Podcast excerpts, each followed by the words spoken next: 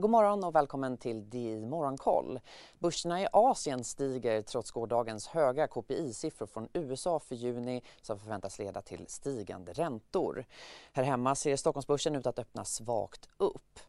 Vi har också fått, precis fått in färska inflationssiffror här från S C B och den svenska inflationstakten mätt som K P I F steg till åtta komma fem procent i juni från sju komma två procent i maj. Och det är något, något högre än väntade åtta procent. Även K P I F-inflationen exklusive energi steg mer än väntat sex komma en procent. Förväntan låg där på fem komma åtta procent.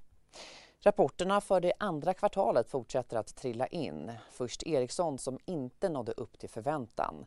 Bolagets justerade rörelseresultat blev sju komma fyra miljarder kronor mot väntade åtta komma ett. Även den justerade rörelsemarginalen och bruttomarginalen var lägre än väntat. Vi har dessutom fått in två bankrapporter. Den svenska storbanken S E B slog förväntan och gjorde ett resultat på närmare sju komma tre miljarder kronor. Det starkare resultatet var främst drivet av högre räntenetto liksom provisionsnetto samtidigt som kreditförluster var lägre än väntat. Tyngre då för nätbanken Avanza som kom med ett lägre resultat än väntat. Resultatet minskade med trettiofem procent jämfört med samma kvartal förra året. Vi kommer att prata med båda bolagen här under förmiddag- förmiddagen på D T V. Fastighetsbolaget S P B som rasat på börsen i år rapporterar ett resultat som var i linje med förväntan. Hyresintäkterna ökade till knappt en komma nio miljarder kronor. Förvaltningsresultatet var dock negativt, vilket var långt från förväntan. Den svenska arbetslösheten ligger kvar på sex komma sex procent precis som förra månaden. Det visar Arbets- Arbetsförmedlingens månadsmätning. Jämfört med förra året syns däremot en bred minskning eftersom arbetslösheten då låg på sju komma nio procent. Och den svenska klädhandelns försäljning steg med nästan elva procent i juni.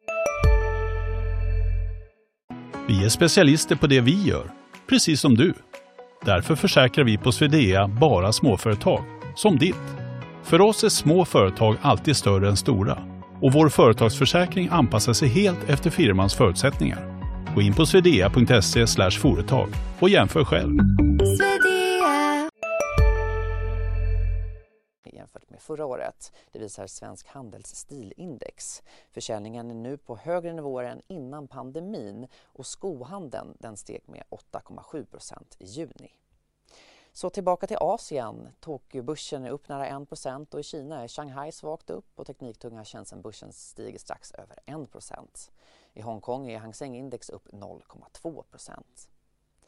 På andra sidan Atlanten stängde börserna på Wall Street igår på lägre nivåer men återhämtade sig efter nedgångarna som kom efter det amerikanska K P I-utfallet som var det högsta på fyrtio år.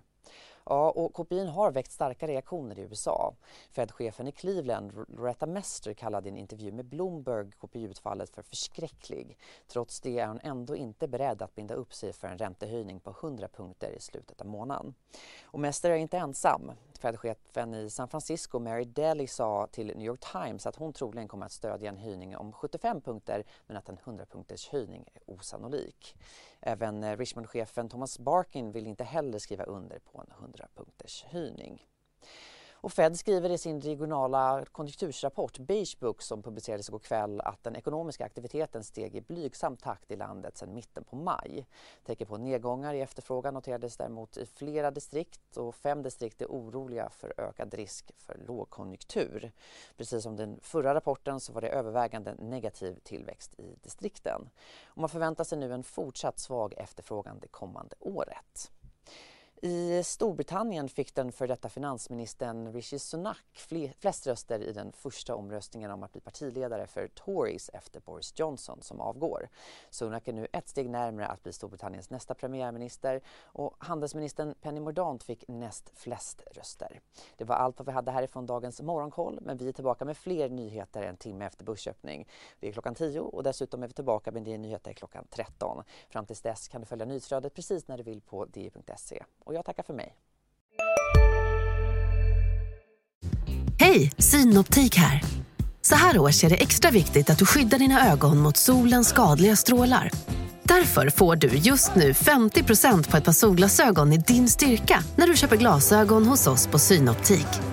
Boka tid och läs mer på synoptik punkt se. Välkommen! C S R D. Ännu en förkortning som väcker känslor hos företagare.